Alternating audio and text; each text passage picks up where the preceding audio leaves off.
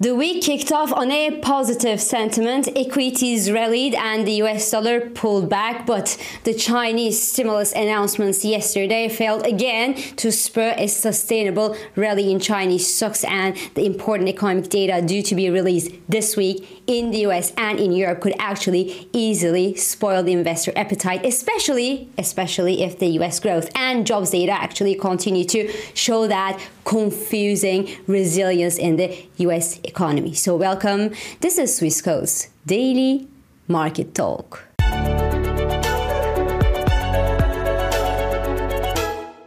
So the week started in quite a relatively good mood, really. I mean, much, much better than last year after the Jackson Hole meeting when the Federal Reserve President Jerome Powell had wreaked a walk across the global financial markets with his hawkish, hawkish monetary policy stance for the US. So this year, none of that is on the menu, happily. On the contrary, the S&P 500 even posted its first back-to-back gains this month, even though the US US two year yield advanced to a fresh high since July as the two and five year Treasury auctions in the US hit the highest yield since before the 2008 financial crisis. Now, one would think that the Chinese stimulus measures have somehow lifted up the sentiment, the investor sentiment across the global equities yesterday, and that's quite the case, really. But the CSI 300 index actually closed yesterday's trading session just around 1% higher in China. In the sense, yesterday was,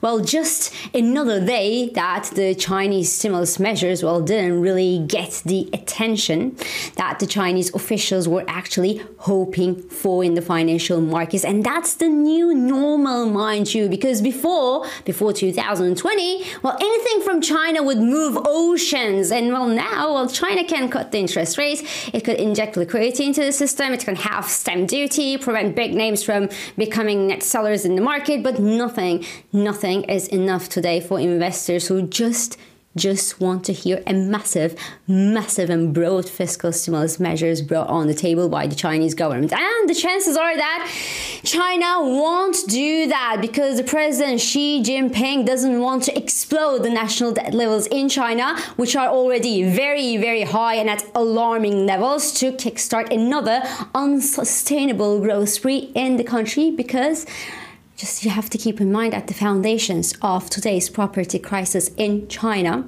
were actually thrown long, long before this year, or before the COVID crisis, or before the Chinese crackdown on technology names in 2021. Because China has been building massively, massively to boost its GDP since decades now, and it's actually built ghost cities all over the country with many, many houses that never found buyers. So, what we see today in China has its roots far down in history, and that's also a reason why the President Xi Jinping doesn't actually want to deploy the kind of uh, fiscal stimulus that the market expects him to. But boy, it is actually costing China a lot and a lot of money in investment outflows because MSCI's EM ex China ETF has actually been outperforming the MSCI China since the beginning of this year. And that trend, that widening gap in the Chinese equities versus other EM equities actually needs more to reverse from China, and investors are now lowering their Chinese growth forecast as well. So the latest Bloomberg survey actually hinted at 5.1% growth in China in 2023. Uh, so it actually remains in line with the government's 5% growth target, but it is apparently not enough to bring money on board. Anyway, zooming out from the China, the softer US dollar yesterday gave some breathing room to other major currencies at yesterday's trading session. The euro dollar bulls actually won a battle near the 200 day moving average level, that's near 108 level, and the pair is now slightly above that level this morning. At the time I'm talking here, while the dollar yen is steady around the 146 and a half level. Crude oil steadied above the $80 per barrel mark with the news that the tropical storm Idalia, I don't know why they give these names, but tropical storm Idalia could interrupt crude production in the Gulf Coast and put an additional short term pressure on oil prices prices in the next coming days. Gold, on the other hand, is better bit above the $1,900 level per ounce thanks to a retreat in the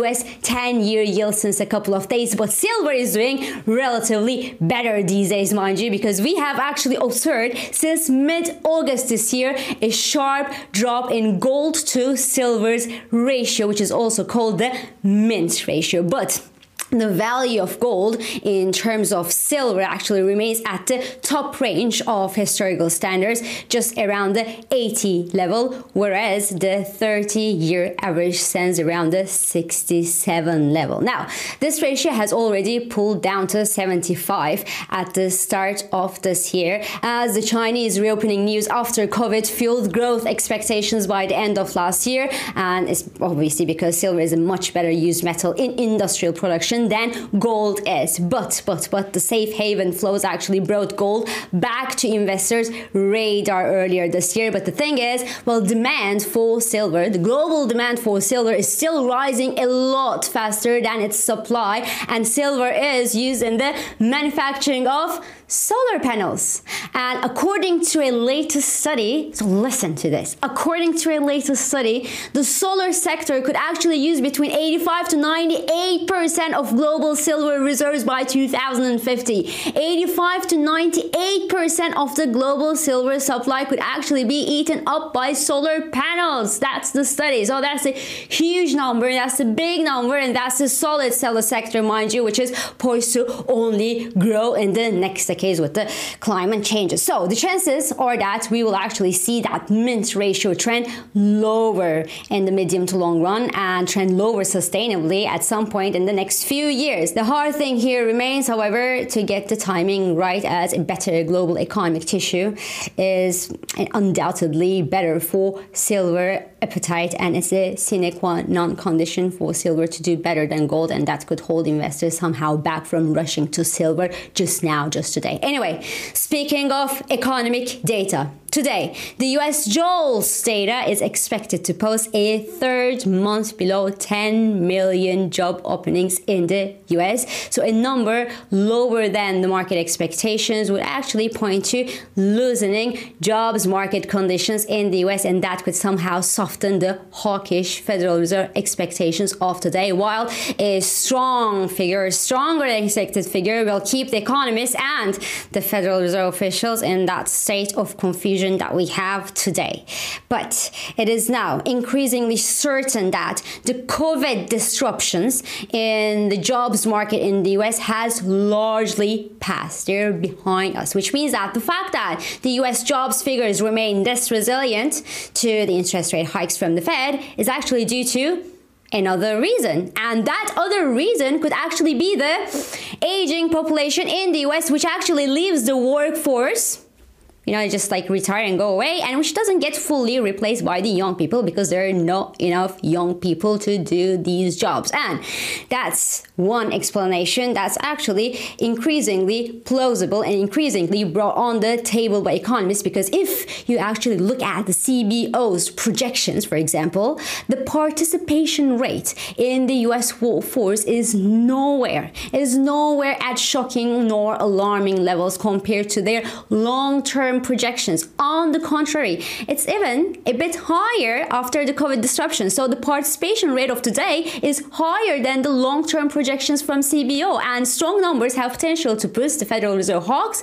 as the tightness of this jobs market in the US means that people actually ask for more money for doing the same job than they would otherwise. So if the market was not this tight, and there are also a lot of strikes going on, mind you, as you know. So fingers are crossed across, we could see in this week's figures in the US jobs data the negative implications of Hollywood strikes, for example. But, but, but the overall picture will still likely remain far, far from the ideal that the Federal Reserve is hoping for, meaning weak, weak numbers. So this is all for today. I'm İpek Özkardeşkaya and thank you for joining me and thank you for all your beautiful and supportive messages.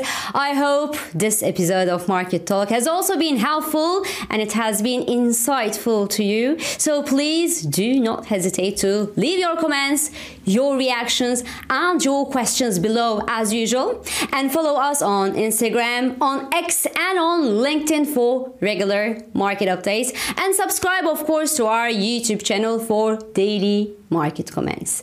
I will meet you again tomorrow, and until then, good day trading.